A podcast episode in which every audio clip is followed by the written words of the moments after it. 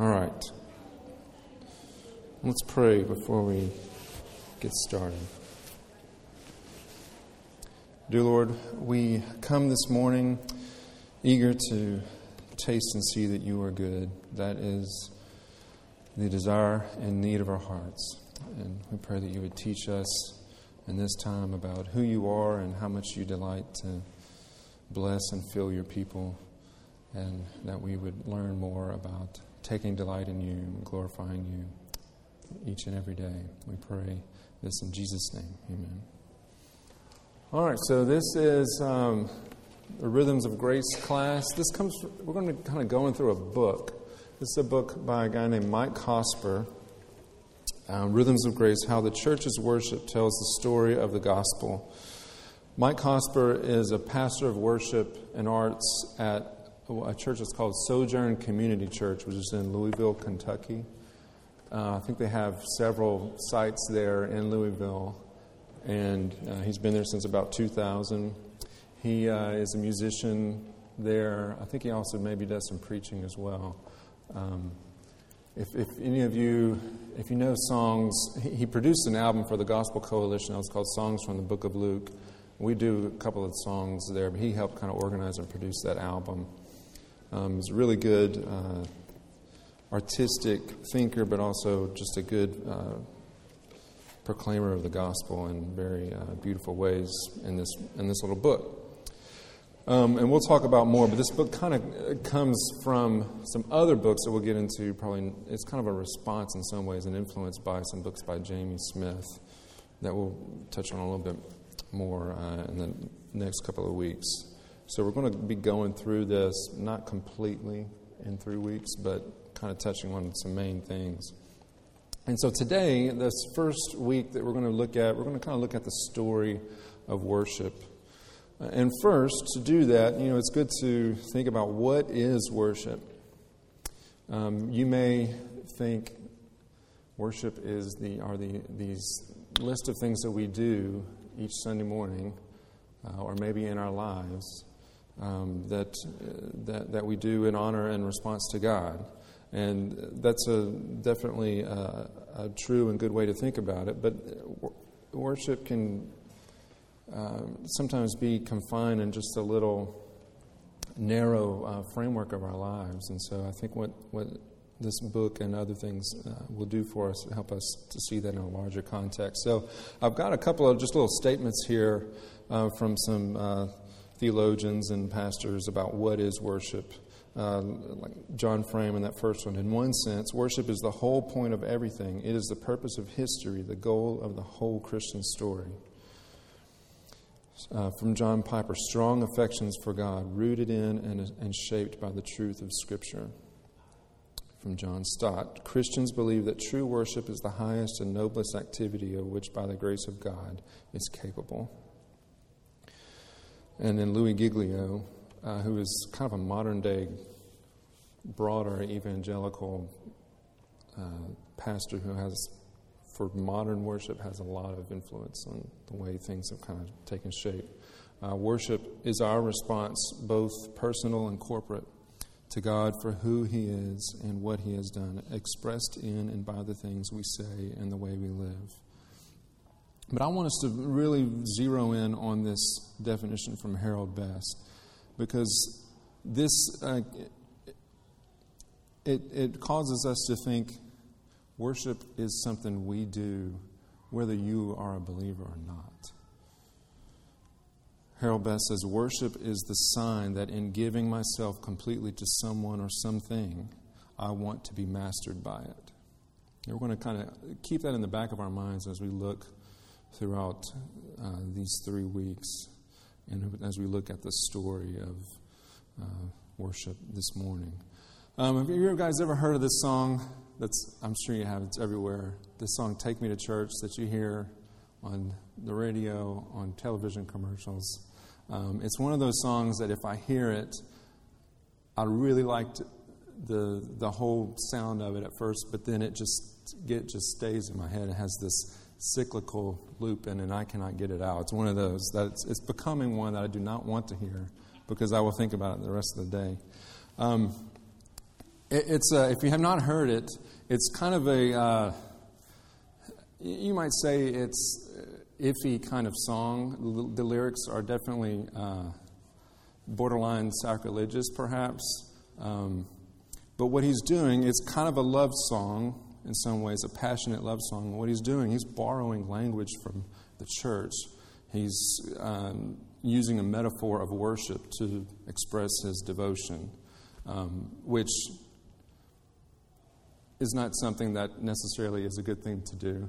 But I find it interesting that this guy who, who claims no um, belief at all would, would find that metaphor something that he wants to use to express devotion. Like he can't get away from it even if he uh, doesn't believe in, in, in um, true worship. But I want you to see this, um, this, uh, this quote from him I have there for you. And in some ways, I think this is a, this is a, um, not a definition of worship, but at least an expression of worship of what our hearts are capable of and will inevitably do. Uh, he's talking about the, the experience of falling in love. He said, I found the experience of falling in love or being in love was a death, a death of everything. You kind of watch yourself die in a wonderful way, a new experience for the briefest moment, if you see yourself for a moment through their eyes. Everything you believed about yourself gone in a death and rebirth sense. I think, I think he's getting at uh, what human beings are created to do and will inevitably do is, is to worship, to have your hearts captivated by something. In trying to define worship, we might make a list of activities the liturgy on a Sunday morning, music, prayers, preaching, or scripture. But if Harold Best's definition above is true, then we have to think a little more broadly and go back a bit because nobody's heart is going to be captured by just a to do list, a list of um, uh, activities. So, using that definition, what will we give our hearts to? What will we be mastered by? Worship is about a story and that story is about worship. We'll get into more about story, probably a little bit from this book um, a little bit later. But when we gather and worship, in some ways, every week we're representing the gospel, and the gospel is a story, a true story that our hearts um, can be reminded of and need to be reminded of each week. So we're going to look at a little bit at worship as story. Worship is a retelling of the gospel story and an entering into that story. Uh, think about this why do we love sports so much? It's not just because we like to see gifted athletes do what they do. That's great, but so much more of why we like uh, sports and um, uh, an, even an individual game. There's a story in that in that game. There's a story in uh, and, a race. Um, you know, if you, if you watch TV on Super Bowl Sunday, they tell athlete stories all day long. They just have to fill it up with something. So they're going to turn something into a story, right? It's all that's because that's what our hearts are captivated by. You know, today the Dallas Cowboys. What are what? How is their story going to be shaped? When, if you listen to sports radio or you or you you notice commentators, they always use they overuse the word narrative. Uh, and, and, like, how is this going to change Tony Romo's narrative? You know, this his performance in this game. What's it going to be? You know, that, and that's when we want to find it out because it's part of it's part of the story, right?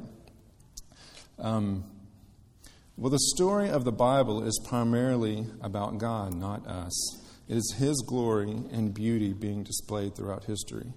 And, and this is uh, something that he brings out in this book that's kind of uh, new for me. And because this story is about God, it is about worship. So we're trying to think of the whole Bible is really a story about worship. Um, the star of the story is God, who is at the center of all worship, but it is also at its origins in history and its origins in our hearts. The story of worship, like the story of the gospel, is all about God. this is a quote from from the book. I can't remember if you guys have this quote or not. I want to, he says, I want to tell that story because I believe it will reinvigorate our passion for worship and for all the activities we normally associate with it. The gospel story is the worship story. And so, what Mike Cosper does in the first four chapters of his book is give us a bird's eye view of redemptive history with a particular emphasis on how the whole Bible is a story about worship. Before we can get to some of the components and details of worship, we need to have our hearts captured, captured by this story. Okay, so point one there before the foundations of the world. Here's a question to think about Did worship exist before creation? That's kind of a, uh, a you may not have thought about that before, and it's kind of a hard question to answer. Did worship, did worship exist before creation? It almost seems odd to think about worship existing before creation. Our answer to this might depend on our definition of worship. If worship is just a lesser being giving honor to a greater being, then no, worship, we wouldn't say worship create, existed before creation. However, if we see worship based in love and ascribing worth, which is where the word worship comes from, worthship, um, then we see that there was worship before creation. Uh, Cosper says the Trinity can be said to be always at worship because the three persons of the Godhead perfectly behold the worship and wonder of another. This is significant because it gets at the essence of the nature of God. Um, so I want to read. Actually, everybody take, find a hymnal and go to page 849. We're going to read. I'm going to read just a little bit from the Westminster Confession about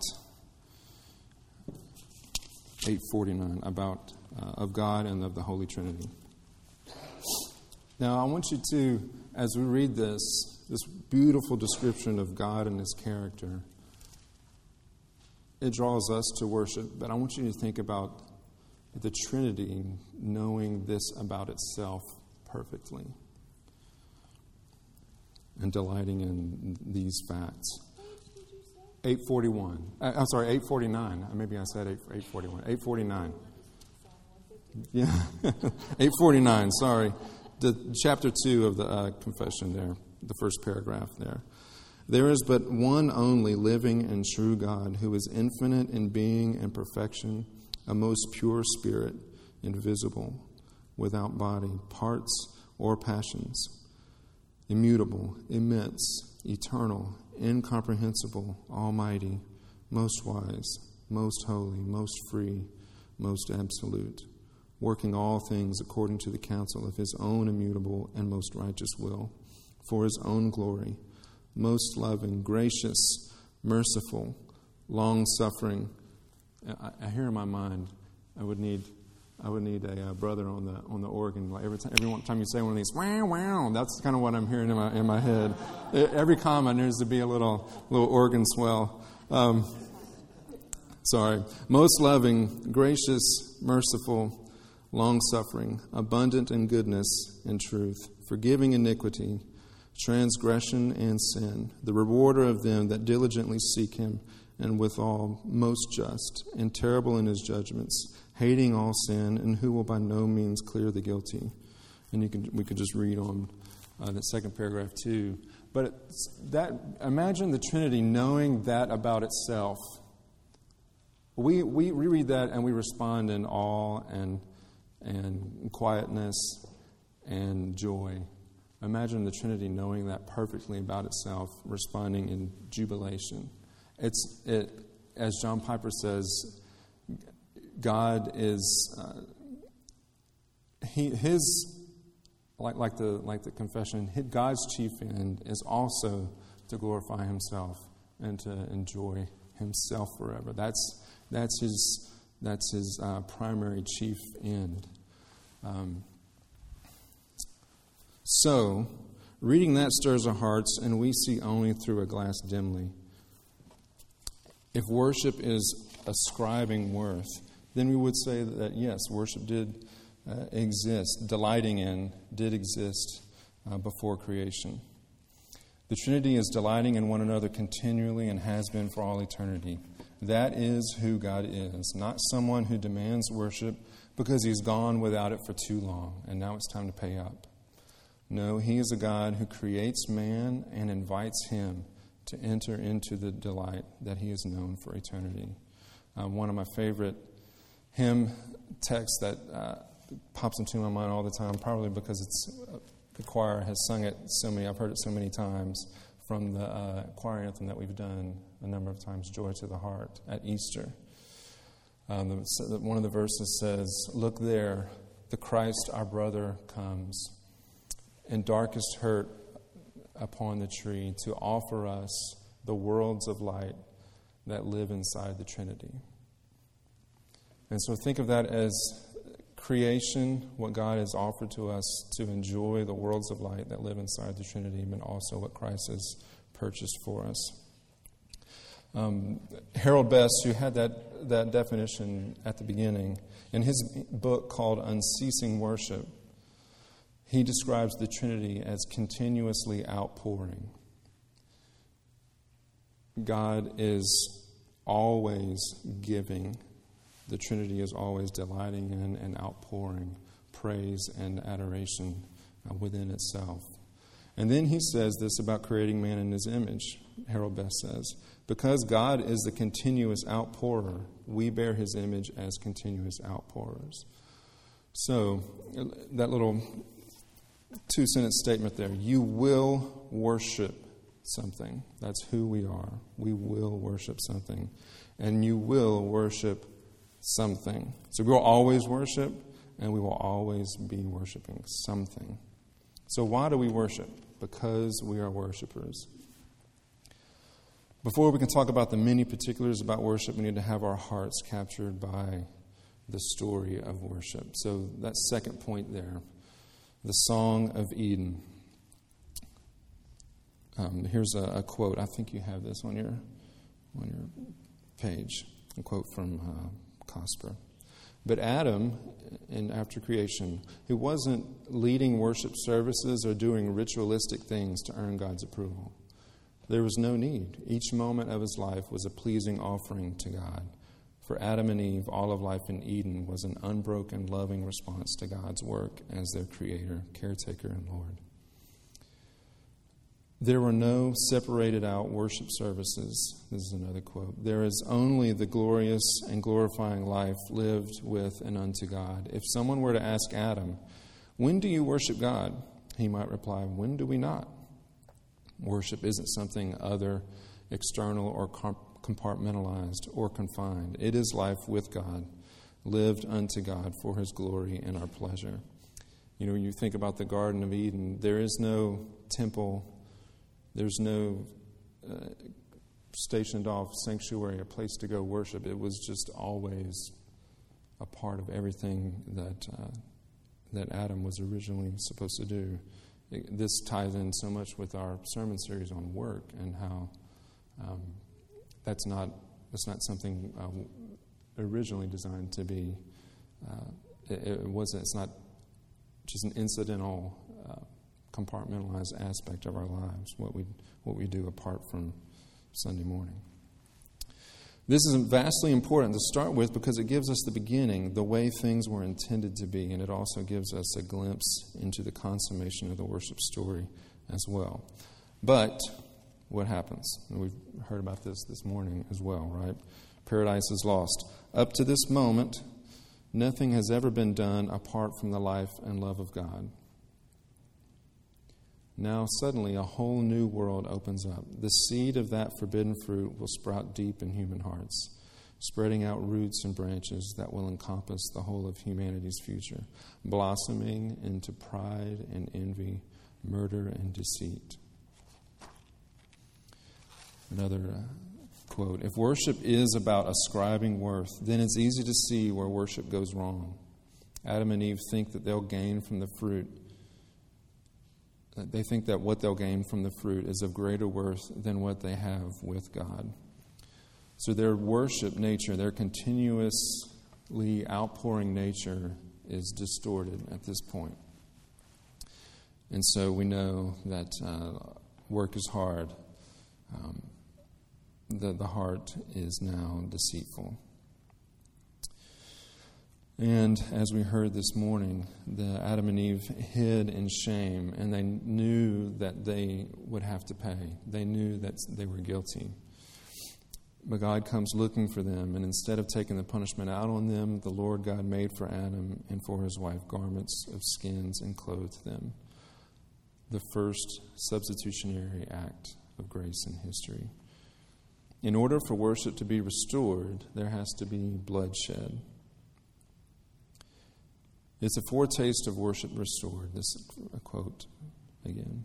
With Adam and Eve stepping again into participation with God's work as he stakes a bloody claim upon them and marks them as his own. So, this next section, worship in the wilderness, uh, continuous outpours turn towards idolatry. And he's, he, uh, he's kind of going, starts with um, Noah and moves, and moves forward a little bit not, not always um, going uh, into great detail, but uh, these chapters kind of take on huge chunks of, of history at once, just talking about the, the uh, overall effects of what's going on. Um, here's another quote from Harold Best. Uh, sin has brought devastation to our relationship with God, but the hunger for fulfillment in our natures uh, is still there. And from, from Harold Best, our outpouring was falsified, but it continued with one telling difference. We exchanged gods. We turned from the only one who was not creature and were left not in a persisting vacuum. This would have been a premature hell, but with a new plethora, the universe of innumerable false gods, false religions, and the religionizing of anything that catches our fancy. Here we see the extent of the tragic nature of the fall. It's not just that we start doing bad things that we wouldn't have done otherwise, but that the image of the eternal God that we were created in, the continuous outpouring of our nature, is not taken away, but is twisted away from its object and source, the triune God, and now seizes upon other created objects to ascribe worth to unduly. And we all know this. Uh, verse from Jeremiah 2 that kind of sums up uh, so much of our heart's problem. Where, where God says, Be appalled, O heavens, at this. Be shocked, be utterly desolate, declares the Lord. For my people have committed two evils. They have forsaken me, the fountain of living waters, and hewed out cisterns for themselves, broken cisterns that can hold no water. So we turn from worshiping that which we're created to and that would give us ultimate fulfillment to other things, looking for fulfillment in places that that cannot uh, come through. Um, so, taking this uh, this step of idolatry, where are, let's name some of the places that our hearts turn to and ascribe undue worth. What are some of the idols of our culture? and of just not want to just say the culture, but ourselves? What are some of the idols that we tend to turn to?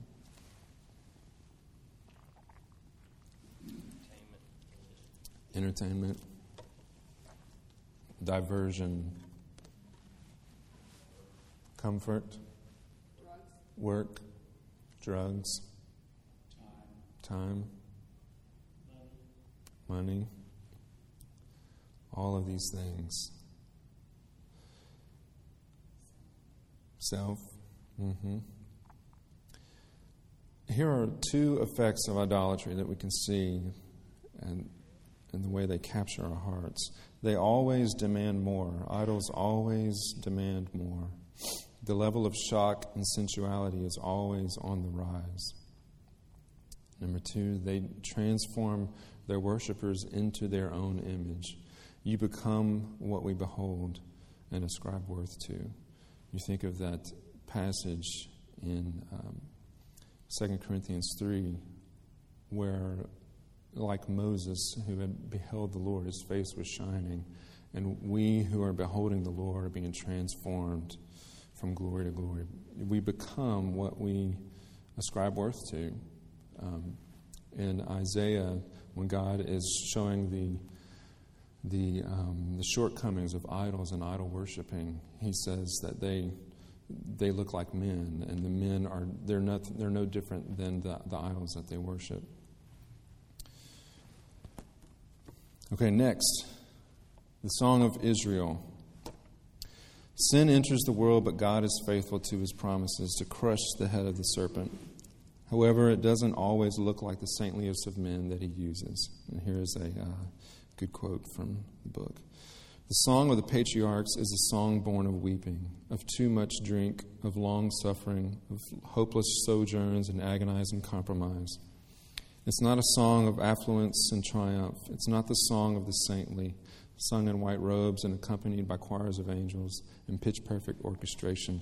It sounds far more like drunken sailors wailing a hazy lament in a land far from home. Okay, I want to try to make sure I have, I'm not trying to say too much here. Okay, so as we move into Exodus, we see God's people enslaved in Egypt. God tells Moses to ask Pharaoh to let them go on a three days journey into the wilderness to sacrifice, to worship.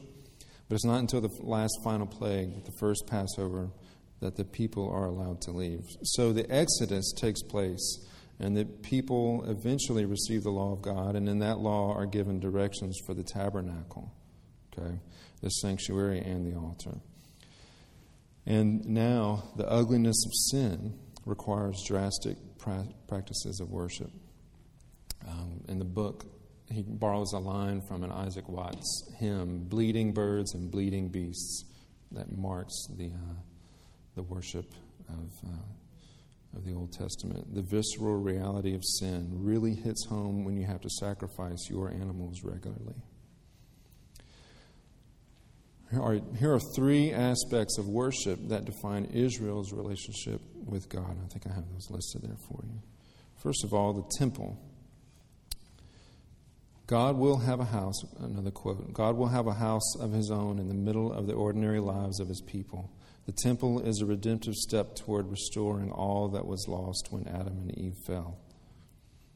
The temple is a gracious act of God to seek out his people while still having to protect them from his blinding holiness.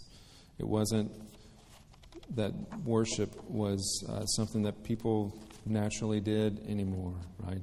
It was God had to set up a special place and a special means uh, in order to enter his presence.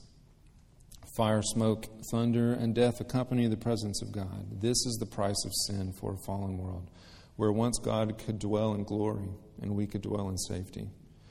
Now his holiness blazes in our sin stained atmosphere, a scorching warning to those who would dare go near him apart from some measure of protection. That's from the book as well.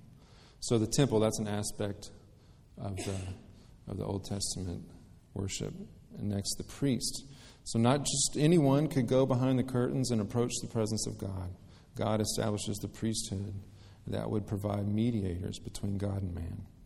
From the book again. Just as Adam stood as the chief representative of creation before God, the priests represent God's people, and their work gathers up Israel's praise in one voice offering it in an acceptable way.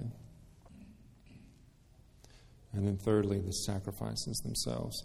There were regular sacrifices as part of Israel's worship that ranged from special once a year celebrations down to ordinary everyday sacrifices. There were burnt offerings, grain offerings, peace offerings, sin offerings, and trespass offerings, each having its own stipulations and purposes. The seriousness of sin demanded death. This was still the grace of God pursuing his people. And from the book again, let's also remember that this was all evidence of God's grace. Nothing required God to provide a way for redeeming fallen man. He had every right to simply allow us to suffer the deadly consequences of our actions, but he didn't. He never abandoned us. He stepped into our world and made a way for us to know him.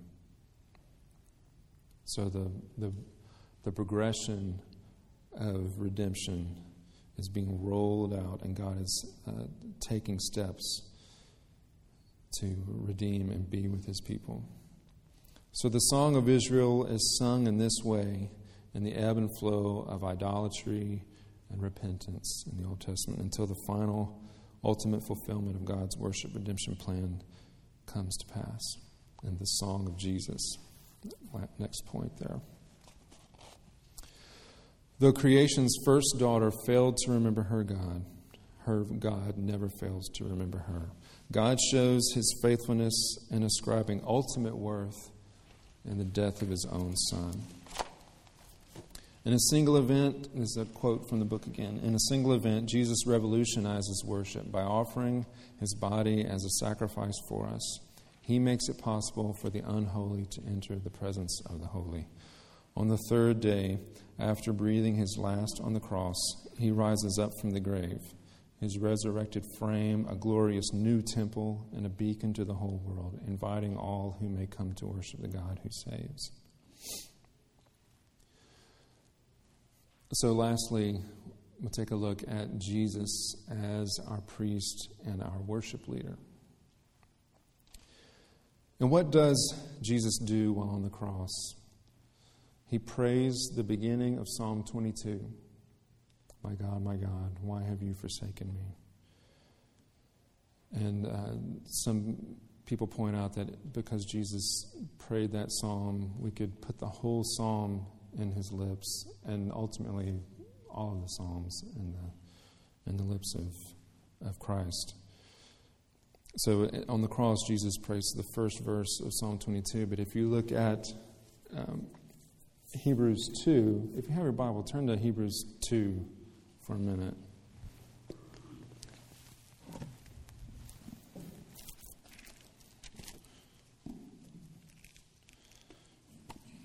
So we're thinking about Jesus now as the not just the the sacrifice who makes our worship possible, but the one who perfects our worship and who is our our, our ultimate worship leader. Uh, in Hebrews 2:12, there's another portion of Psalm 22. So Psalm 22 is kind of in uh, there's kind of two halves to it. You have a very much a lament half that started with um, what Jesus said, My God, my God, why have you forsaken me? But then the second part of Psalm 22 uh, starts with this, the verse that's quoted there on, in Hebrews 2.12. Uh, the writer of Hebrews putting this part of Psalm 22 into the lips of Jesus as well. I will tell of your name to my brothers. In the midst of the congregation, I will sing your praise. So Jesus ascends to heaven to complete his work in transforming worship, standing in the presence of God as our perfect priest. Jesus is the perfect worshiper who offered up himself to God and now represents us to God and joins with us as we in him offer up perfect worship. So, keeping in mind those three aspects of the Old Testament worship Jesus is the perfect temple, right? He said that if you uh, tear down this temple, I will raise it up in three days. He is the place where we meet God. He is the perfect sacrifice for, for sin and the curse. And He is the high priest, the great high priest, who offers up that sacrifice once and for all. And now, He's, he's part of us. He calls us His brothers. We are, the, we are uh, united to Him and He is uh, leading us in praise. When we sing, think of Christ as leading our worship. He is, uh, he is one with us as we do that. It's so easy if you think about if you think about your life attending worship and the way that your relationship with God has ebbed and flowed over the years. I know for me, it's so easy sometimes to think, man, I wish, uh, I wish I, I wish I felt what I once felt in some moment, or uh, you know, or feel guilty about not having your heart stirred in some way that you imagine it ought to be stirred. Um, as if, even if you did reach that point, as if that were perfect. Um, but no, instead, Christ his worship sacrifice, it's, it's perfect, it's done. And he is with us, he is uh, leading us in our singing and in our praise. Um, He is the perfect temple, the perfect sacrifice, and the great high priest forever and ever. And so the, the, the Bible begins with Adam in the garden with no temple, no sacrifices, just daily walking with God and delighting in Him. And then we see in Revelation 21 our worship story, again, going back to uh, a setting like that. Then I saw a new heaven and a new earth, for the first heaven and the first earth had passed away, and the sea was no more. And I saw the holy city, the new Jerusalem, coming down out of heaven from God, prepared as a bride adorned for her husband. And I heard a loud voice from the throne saying, Behold, the dwelling place of God is with man. He will dwell with them, and they will be his people. And God himself will be with them as their God. He will wipe away every tear from their eyes, and death shall be no more. Neither shall there be mourning, nor crying, nor pain anymore, for the former things have passed away. And then a little bit later, and I saw no temple in the city, for its temple is the Lord God the Almighty and the Lamb. And the city has no need of sun or moon to shine on it, for the glory of God gives it light and its lamp is the Lamb. So we see our destiny is again walking with God perfectly, naturally with Him, never losing step, never, uh, never wishing that we had more delight in Him, but it will be perfect at that time. Because it is perfect with Jesus' delight. So, this is the story. This is, before we start talking about details about worship and what purposes and uh, components, we need to have our hearts captured by this story because your heart will be captured by something. Um, so, this is the story, the good news that is able to capture our hearts. We are invited to give ourselves completely to this rescuing God and have ourselves mastered by Him to worship Him in that way. And I've, I've read this picture there, it's at the bottom. I, I saw that on the internet back in December. Um, just kind of tells the whole the whole story in one in one image. Um, I love that picture because it has sadness, it has compassion in it, and it has victory all at the same time. Um, we have a few minutes here. Next time, we'll, we'll start talking about some, some more of the details and theology of, of worship itself. You might have any comments or questions or anything?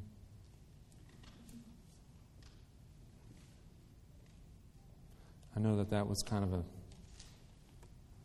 maybe a strange flyby of the, of uh, the Bible. I know when I first opened this, the book I was like, all right, tell me something I'm doing wrong and tell me something we need to fix. And then he spends four chapters just kind of telling the gospel story in a new, beautiful way. And I say, okay, that's not what I expected, but I see now why. I see now why we need to do that. Um, no questions or comments from anybody? All right. Well, let's pray, and we'll be out a, a couple of minutes early. How about that? Let's pray. Lord Jesus, we thank you so much that you have been the perfect temple, sacrifice, and great high priest for your people.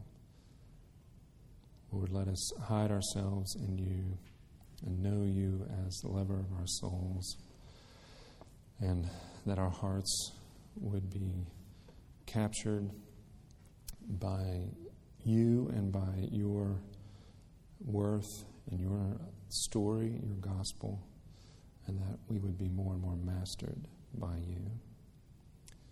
We pray that we would go forth delighting in you in worship or in the, the rest of our day and delighting and resting in you. In Christ's name, amen.